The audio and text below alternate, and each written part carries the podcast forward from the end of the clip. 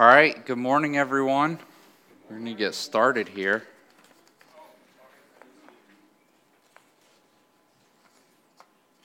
As you can tell, I'm not Stephen. He is uh, preoccupied at the moment. Very exciting. Uh, thoughts and prayers are with the Leopolds now as they're adding one to the family. Well, he's already a part of the family as that part of the family becomes manifest. um, so I'm going to kind of pick up where Stephen left off. Um, I took his notes and, and tried to make it into something that I can speak on. So if you guys thought last week was uh, fun, talking about the fact that there are differences between men and women, uh, this week we're going to get into one of the big differences. Okay? Um, so, if we go to our outline, I'm going to introduce this. Um, what we're talking about today is, is the role of a husband. So, uh, I am one, so I think I'm qualified to speak on it a little bit in that way. Um, I'm going to do my best to be as accurate from Scripture, and I'm really going to try not to go any further than what Scripture has to say on the subject. So, we're going to introduce headship as a model embodied by Christ. Then we're going to highlight Adam and Eve's story and kind of walk through that. Um, I'm just going to read through it, and then we're going to try and define what head means, right? Sounds like a complicated word. I don't know if you've heard it before. Um, and we're going to look into those implications, and then we're going to go back to Adam and Eve's story and examine it. And we're going to examine Adam and Eve's responsibility, consequences, and anointing. So, to get started with headship, um, let's just start with reading the main verses that we get this idea from. So, 1 Corinthians 11 3. But I want you to understand that the head of every man is Christ. The head of a wife is her husband, and the head of Christ is God.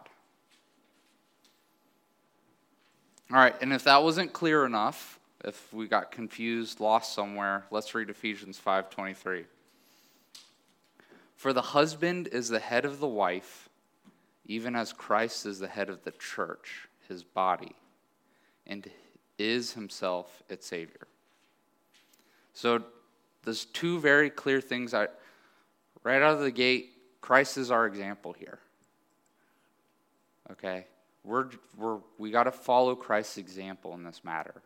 And if, you know, Stephen's been talking about how he's going to be having meetings, uh, I think it was once a month, about during this series of pressing things into the corner, which means how do we where's the rubber meet the road, basically. And if you really want to get how the rubber meets the road, like I can give you these two verses that say that a husband is the head of his wife. And that's like what we've got in the New Testament is these two verses. I mean, there's more verses that aren't as clear and didactic, but when it comes to just saying it straightforward, these are the two verses, and uh, I could just give you those and you'd be like, okay, now what do I do with them? But it, once you see that Christ is our example, um, our goal here is to see how Christ does it and follow his example. So if you want to press this into the corners, if you want to help the rubber meet the road, you've got to be looking to Christ and how he does things. The next thing I want to say is this is a very plain thing. The very plain teaching.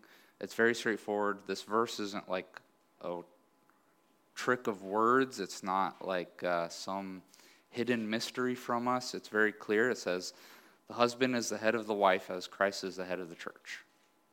Very straightforward. It's a statement, it's not a question. Um, but I do think we need to be like very precise in our application in this day and age. Like we looked into last week, is we're in a in a culture right now that has all but abandoned the words man and woman. Maybe they have. They've definitely abandoned the definitions. And we're in a culture that sees headship only as a power differential. So there's a lot of things we're bringing to the table just from being in this culture that are going to make this confusing, maybe. Uh, we're going to bring a lot of assumptions that could make this offensive to us, this statement. Um, our job isn't to be offended by this. If uh, we can work through being offended, but just because we're offended doesn't mean it's wrong. It's a very straightforward statement in Scripture that a husband is the head of his wife as Christ is the head of the church. But let's, let's work on being precise about how that gets applied. Well, the first thing I want to say is I guess this is the third thing I want to say. Um, when it comes to headship, like I said, because it's so plain, if you're a husband, you are head of your household. You don't have a choice. You don't get to be a husband and say, um, well, today I don't really feel like being head of household. Right? Or I want to be in a, a marriage where there is no head of household. We don't like having those types of phrases in the house, it's too offensive. If you're, uh, we even have heads of households for single brothers and sisters' households, right? Because the model is here. But what I'm, I want to say very straightforward to all the husbands or all the people looking to be a husband. You don't have a choice on whether you're head of your household or not. You don't get to give that to your wife. It's not your title to, to give away. It's, it's straightforward in Scripture. This is what it is. So, let's look at the story. This is where we're going to do a lot of reading. Genesis 2 15 through 18. The Lord God took the man and put him in the Garden of Eden to work it and keep it. And the Lord commanded the man, saying, You may surely eat of every tree of the garden. But of the tree of knowledge of good and evil you shall not eat, for in that day that you eat, in that day you eat of it, you shall surely die. Then the Lord said, It is not good that man should be alone. I will make him a helper fit for him. Genesis 2 24 through 25. Therefore, a man shall leave his father and his mother and hold fast to his wife, and they shall become one flesh. And the man and his wife were both naked and were not ashamed. Genesis 3.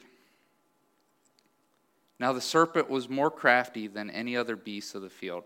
Sorry, I'm going to stop there real quick and just the reason I'm going through and reading all of this is because we've kind of breezed through these scriptures a lot, and I'm gonna I'm gonna zone in on certain parts of this passage later on, and I just want it to be before us and in our minds. So if you're listening along, reading along up, up on the screen, try and think through this and really visualize it. Picture, picture this story. This is something that actually happened. This is the like the first things that happened.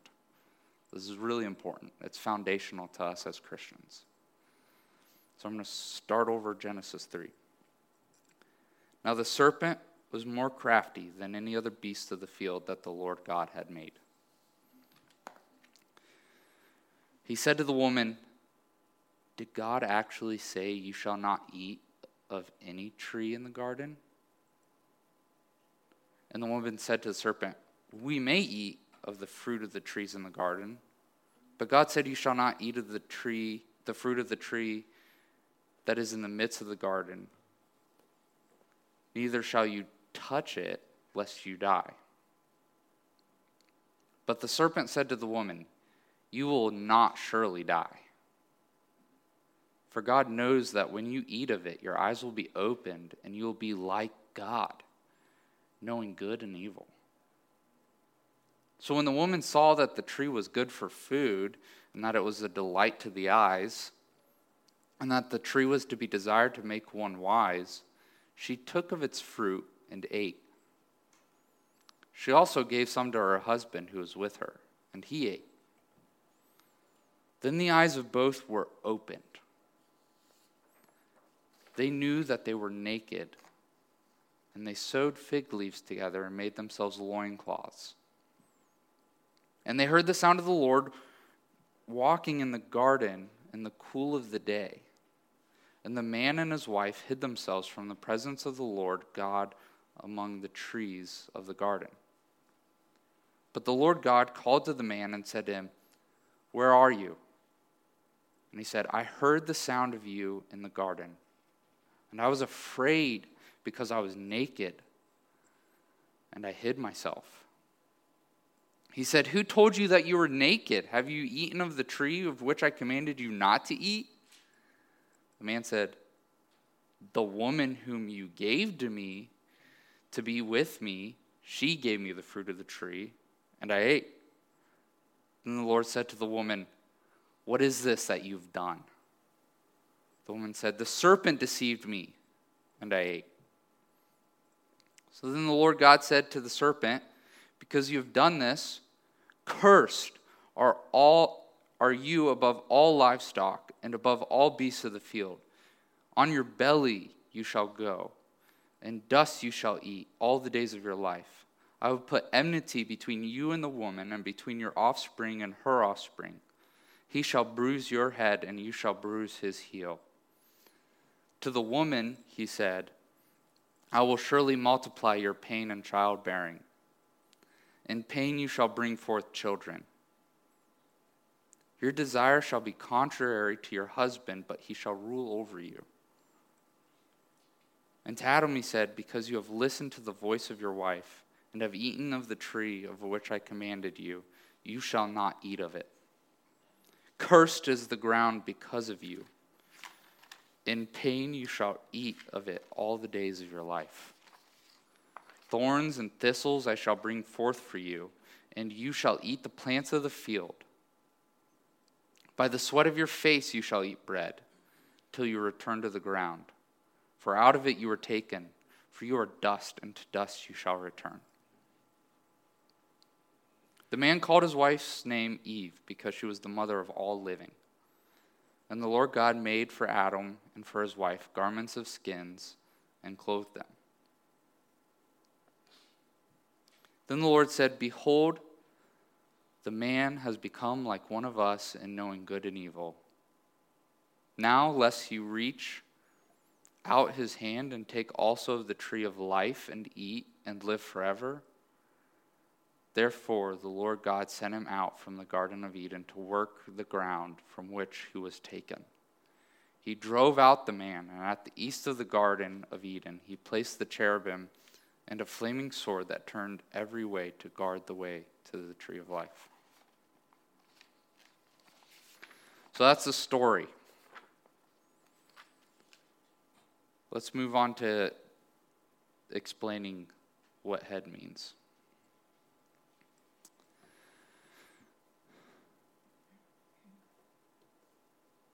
So, the first thing to understand about the head um, in its very practical meaning, it physically means a head. um, and last time I checked, every head that uh, did any thinking uh, was attached to a body. And every anytime, you know, last time I checked, any head that did any thinking that was t- attached to a body, um, we consider the head and the body of the same body. Okay? So what I'm trying to get at here is we're on the same team. if you're a husband and wife, you're on the same team. 1 Corinthians 12, 14 through 18. For the body does not consist of one member, but of many. If the foot should say, Because I am not a hand, I do not belong to the body, that would not make it any less part of the body. And if the ear should say, Because I am not an eye, I do not belong on the body, that would not make it any less part of the body. Now, this is a, a, a funny one to imagine. If the whole body were an eye, where would be the sense of hearing? If the this might be even funnier. If the whole body were an ear, where would be the sense of smell? But as it is, God arranged the body or the members in the body, each one of them as he chose. So that last part's really important. God arranged the members of the body, each one of them as he chose. Okay? I want to get back to what I said earlier. This is a very plain teaching. It's very straightforward. When Paul wrote his epistles, he was not mincing words when he said, Husbands were heads of their wives as Christ was head of the church. But what's that look like? All right. Genesis 2:24 even uh, this one gets quoted in the New Testament lots of times um, because it's important. Genesis 2:24 Therefore a man shall leave his father and his mother and hold fast to his wife and they shall become one flesh. So we're on the same team. Very important idea, okay? So let's get on, now that we've set that foundation, we're on the same team, let's get to the definition here. In Scripture, the word head, like I said earlier, um, means like the physical head, right? Even, even the Greeks had a word for the thing on, on top of your body, the head. It also means chief or prominent. Um, chief cornerstone is actually the same word in Greek as head. Um, in the Septuagint, when they translate head from the Hebrew in the Old Testament to Greek, um, it's even the same word that they use for like head of a river, right? And so, like, these are all ideas that are floating around this idea, this, this word head, okay? And we get a sense of that just about how we talk about the head and how it's oriented. Um, that, like, if it's raining, the first thing that's going to get wet is your head, right? That's the closest to the sky. it's going to get wet first, right? Uh, if you ever watch football players, they have to make special rules not to hit first with your head, because uh, that's our tendency is to go head first into things, right? um, so that there's this idea of physical head, chief cornerstone, um, source of a river. It also means authority or prominent.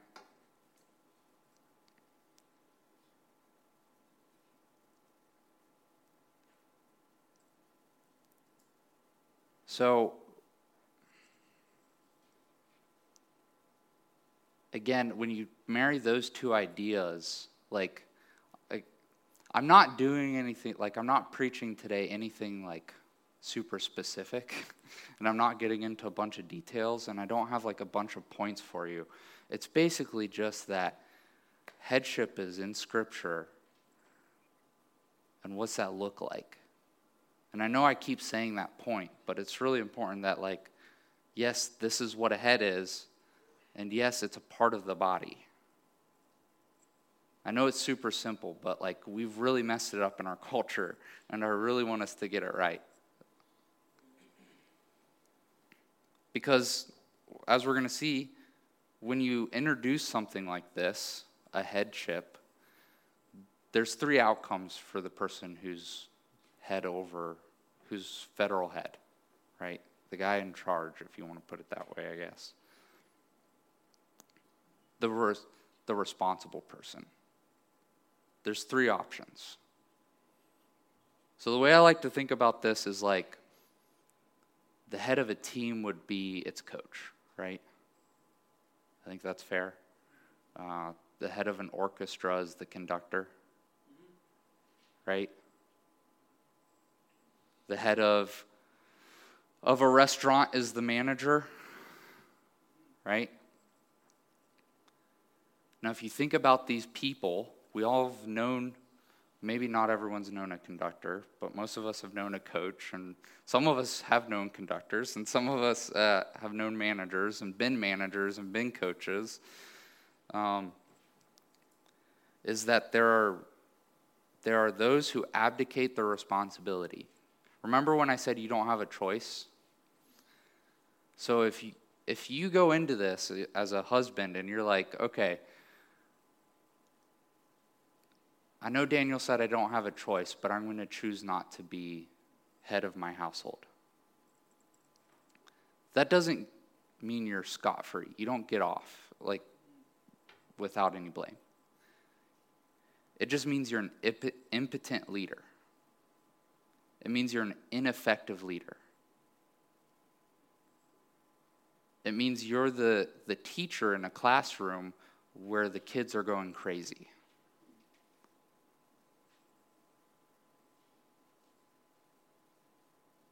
I often think of this of uh, if we got any NBA fans out there. I often think of any coach who's coaching LeBron James is probably an impotent coach because LeBron James coaches himself. That's how he does it.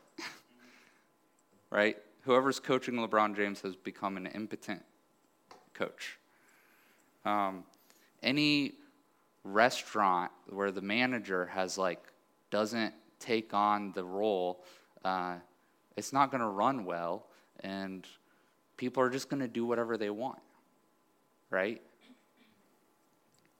Now, you got the other option um, where people go beyond that and they have no consideration for the body. It's a head with no consideration for the body. You get a tyrant, right? We've all known tyrants. Oftentimes, tyrants find their way to the, the highest level of authority. And you don't want to be a tyrant. You don't want to be someone who's not considering the well being of the whole body. Another way of thinking of this is literally how people treat their bodies, right? Imagine someone who, in their head, they know what is healthy to eat. But instead of eating what is healthy, doing what is healthy for the whole body, they just listen to their cravings. They stuff their face with sugars and trans fats and, and everything else that's terrible for you. Lots of processed foods and drinking tons of pop all day and whatever else they're doing. And they sit on a couch all day, and it's like, I was listening to my body. The doctor said, listen to your body. So I listened to my body, and this is what I did. You've become an impotent thinker. You've become unqualified to lead your body well. You've not taken care of your whole well being. Now, on the other end, we also know the tyrants. Yeah, I like to think of these guys that are like the mind over matter guys. You know what I'm talking about? Uh, the just push through the pain. You know those guys? They're like usually into extreme sports or like Brazilian jiu jitsu or something, and they, they're like, oh, I'm not going to tap out, and then their arm gets snapped in half. You think they're doing healthy things for their body any more than the person on the couch is doing healthy things for their body? No.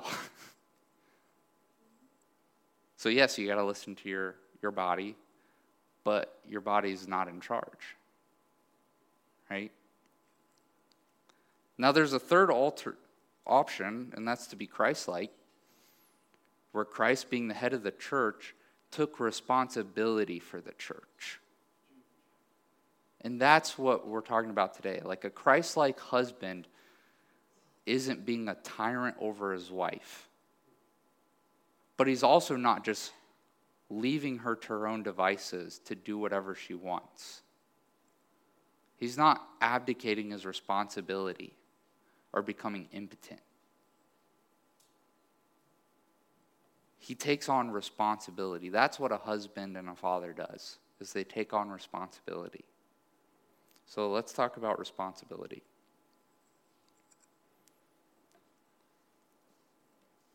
We're going to go back to these verses and look a little bit closer at them. Adam and Eve's story.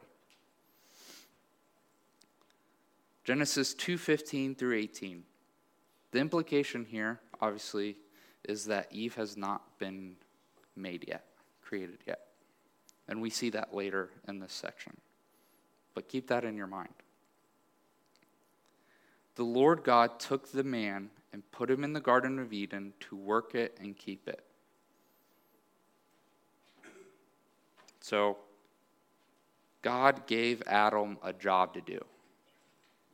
He gave him a restaurant to manage, he gave him a team to coach, he gave him an orchestra to conduct. Okay?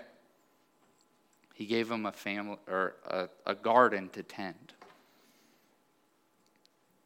And the Lord commanded the man, saying, You may surely eat of every tree of the garden, but of the tree of the knowledge of good and evil you shall not eat, for in that day you, that you eat of it you shall surely die. Now he's given him guidelines, right? This is like someone saying, Here's your, your restaurant to manage. Um, here's the rules make a profit for me. Uh, don't be rude to the customers. Keep a clean restaurant. This is like the owner of the restaurant coming to the manager and saying, This is how I want this restaurant managed. It's up to you.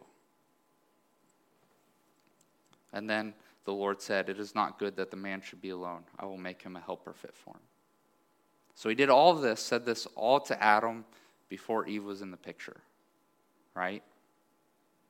He didn't say it to Eve, he said it to Adam. So let's read James 3 1 as well.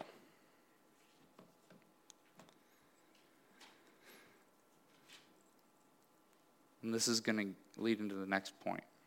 Not many of you should become teachers, my fellow believers, because you know that we who teach will be judged more strictly. So the next point is we know the managers, right? We know the, you guys know what a Karen is? We're familiar with the term. Uh, the lady who's always, who immediately goes to, let me speak to a manager. Why does she want to speak to a manager? She wants to blame someone for something, and she wants to blame the most responsible person. And when you become a manager, you will get paid more money, but guess what? You will have to deal with Karens. Yes, John Luke, more money, more problems. This is a big responsibility that Adam was given, but in stepping into it, he, he opened himself up to more consequences he was dealt with more strictly. So Romans 5:12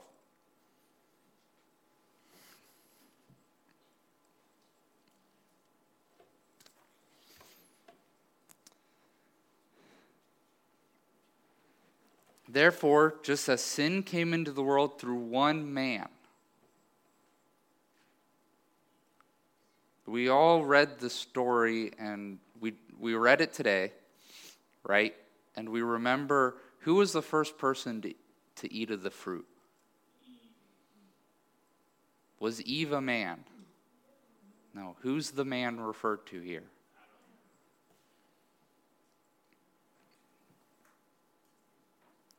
Through sin, therefore, just as sin came into the world through one man, and death through sin, and so death spread to all men because all sinned.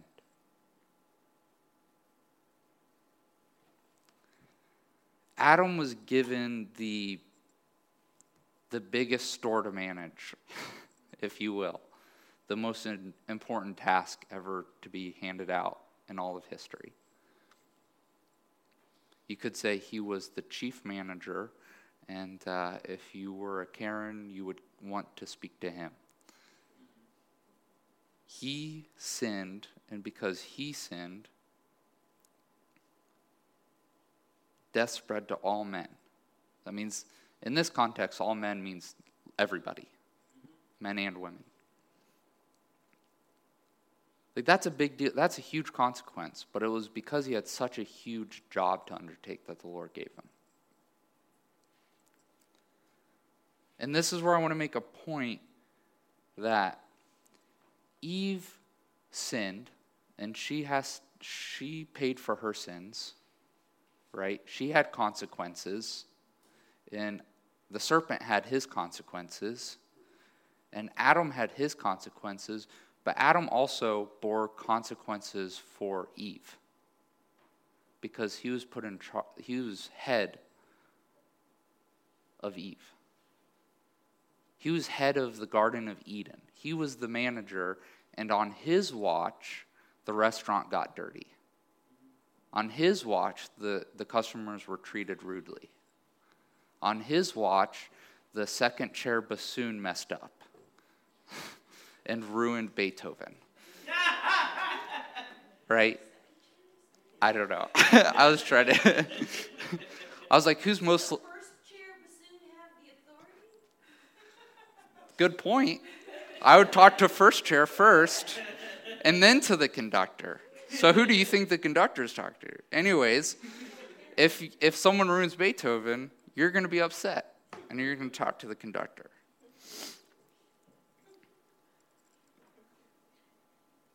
So yeah, Eve Eve bore the consequences. We see that in Genesis 3. We'll go back to here and read it. To the woman he said, I will surely multiply your pain and childbearing, and pain you shall bring forth children. Your desire shall be contrary to your husband, but he shall rule over you.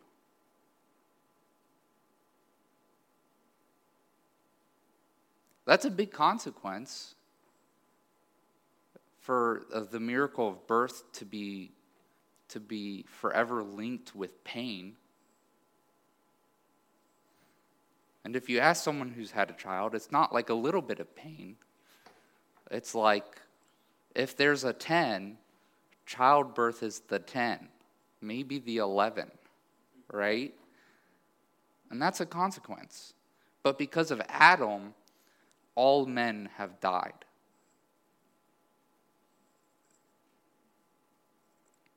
And you see, if, if we remember back, we can go back to Genesis 3 earlier.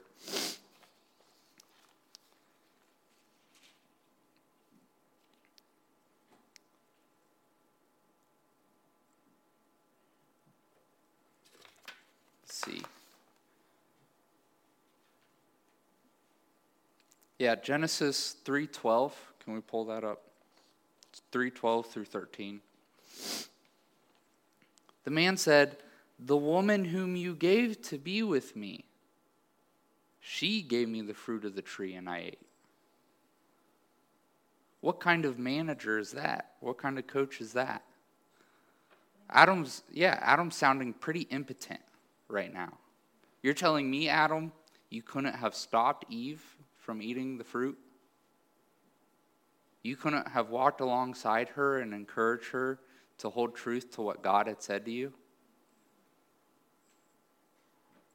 Again, going even further back to Genesis 2, Adam was given the command not to eat of the tree of the knowledge of good and evil before Eve was created. I don't know if God ever mentioned this specifically to Eve. It's not in Scripture. We don't know. But it was told to Adam and Adam was in charge of the garden. And that means it was his job to tell Eve. Apparently, he had because she, she told Satan, hey, we weren't supposed to eat from that tree. But he abdicated his responsibility. He was an impotent husband to not be alongside Eve and encourage her. He wasn't washing her with the word. He wasn't reminding her of what God said. And because of that, all men have died. And beyond that, he let her influence him. So he can't blame Eve. She's going to get her consequence. But he's going to get an even bigger one because of his role. That's a big deal. And I want to look a little closer at these consequences too. Now we'll, we'll go to the next one, sorry. Anointing. So, yes, there's consequences. Through one man, all men have died. But let's look at what the, the method of anointing is. We've all heard of someone being anointed, right? Maybe some uh, TV evangelist says, I've been anointed, right? Or uh, we ask that the Lord anoint us. Or, you know, someone's come up to you and put that little bit of oil on your forehead. You know what I'm talking about, the anointing oil? That's not what it looks like in the Bible, by the way. So let's read it Psalm 133. Behold, how good and pleasant it is when brothers dwell in unity. It is like the precious oil, the most valuable oil, expensive oil. Oil is not easy to make. It's expensive, and if you're talking about precious oil, it's even more expensive. It's like the precious oil on the head, running down the beard, on the beard of Aaron, running down on the collar of the robes. If you're thinking of the collar of a robe, it pretty much runs down the whole robe. And a robe pretty much runs down to the floor. It is like the dew of Hermon which falls on the mountains of Zion, for the Lord has commanded the blessing life forevermore. Why this psalm mentions Aaron is when Aaron was anointed high priest, he was they poured precious oil on his head to the point where it covered his whole body.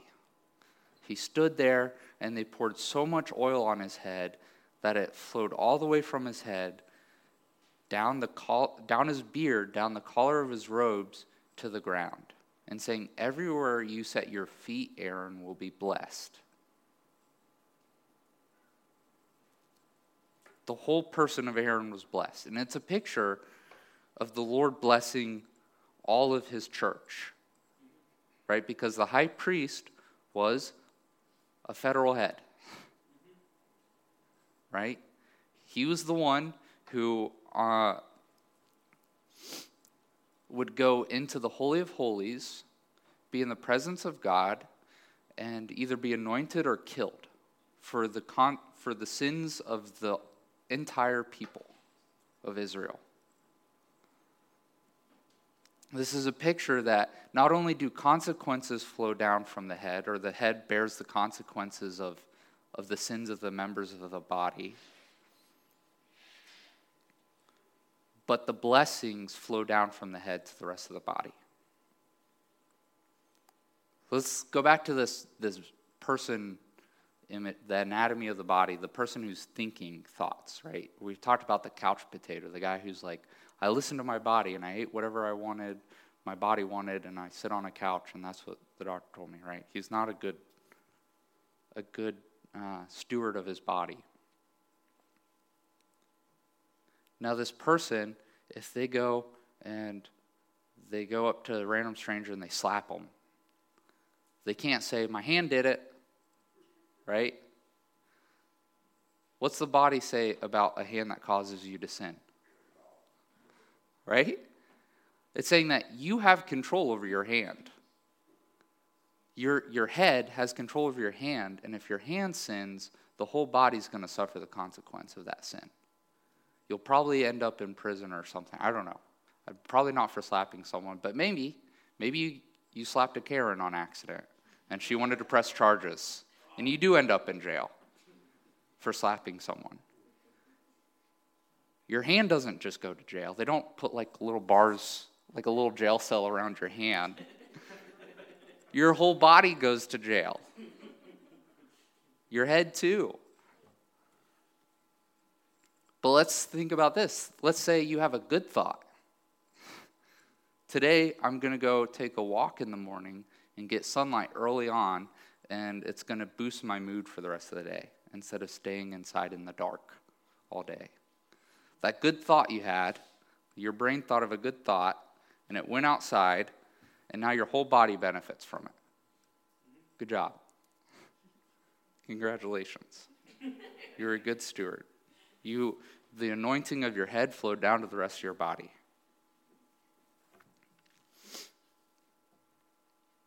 So Christ is the chief priest. And in Romans 15 or 5:15, after we'd read that Adam because of his sin all men were dead, we read But the free gift is not like the trespass.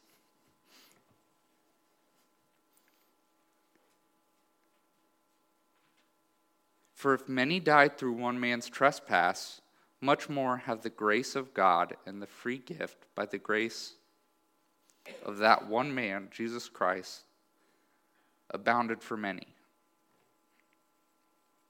Like,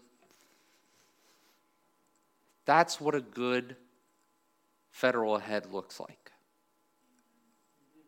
That's what responsibility is.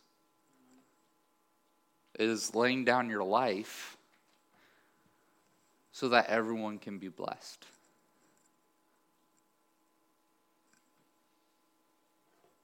A tyrant doesn't lay down his life, and a cow- an impotent coward does not lay down his life either. Right? You could talk about one of the greatest tyrants, you know, Hitler or Stalin.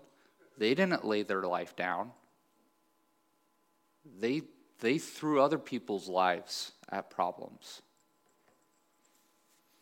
And right, and we we talk you don't even know the cowards because their names aren't in history books because they run off and hide because their lives aren't laid down on the line. But the Christ-like federal heads are the ones who sacrifice their lives, who give everything, who pay the greatest price. I know this is a little bit of a weird one, but like as a history guy who likes history, if you, you read about like the founding fathers, we have this idea that the the Revolutionary War was like some glorious or I don't know romantic thing in some way. Like these guys, like George Washington, they were well off or whatever. Most of the guys that led America into its independence were broke at the end of the war, and they died broke. They gave everything. And like obviously like not all of them were Christians, not all of them were heroes, but that's a good example of leadership. That's why our revolution worked and probably France's didn't. Because our leaders were giving their lives, whereas when France tried to revolt, they were just taking other people's lives. The last thing I want to do is go back to Genesis 3:15. This is Satan's consequence, which is, guess what? Our greatest blessing. God's that good. He turned Satan's consequence into Christ's anointing. And he said, I will put enmity between you and the woman, and between your offspring and her offspring, and he shall bruise your head, and you shall bruise his heel. So the picture here, I love this. Um, Satan's getting his head bruised, which means like someone stomps on your head, like that pain flows down to your entire body. Like if your head is crushed. The picture here is that all of all of evil is being crushed. In the authority. He's right, you cut off the head of the serpent and the serpent's useless. That's this picture here. It's it's flowing down is the, the destruction of evil is flowing down. And the picture of it being the heel means that the blessing f- flowed all the way from the head of the offspring, everybody, to the very end. That means all of good is crushing all of evil. That means the least in the kingdom of God has authority over the greatest in the kingdom of evil.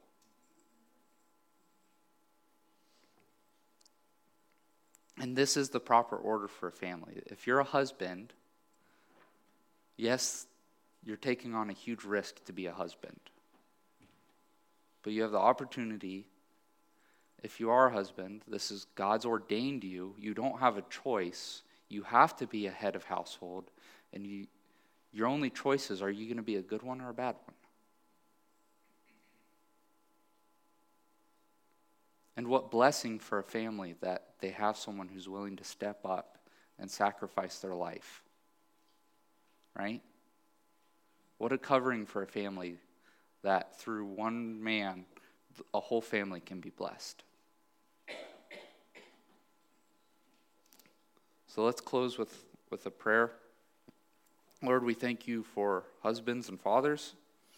Uh, Lord, we thank you for Christ, who is the ultimate federal head and paid the ultimate sacrifice. We pray for the husbands here that they be good husbands, that they be Christ like, and that they honor you, Lord. Please bless all of our families through our fathers. Amen.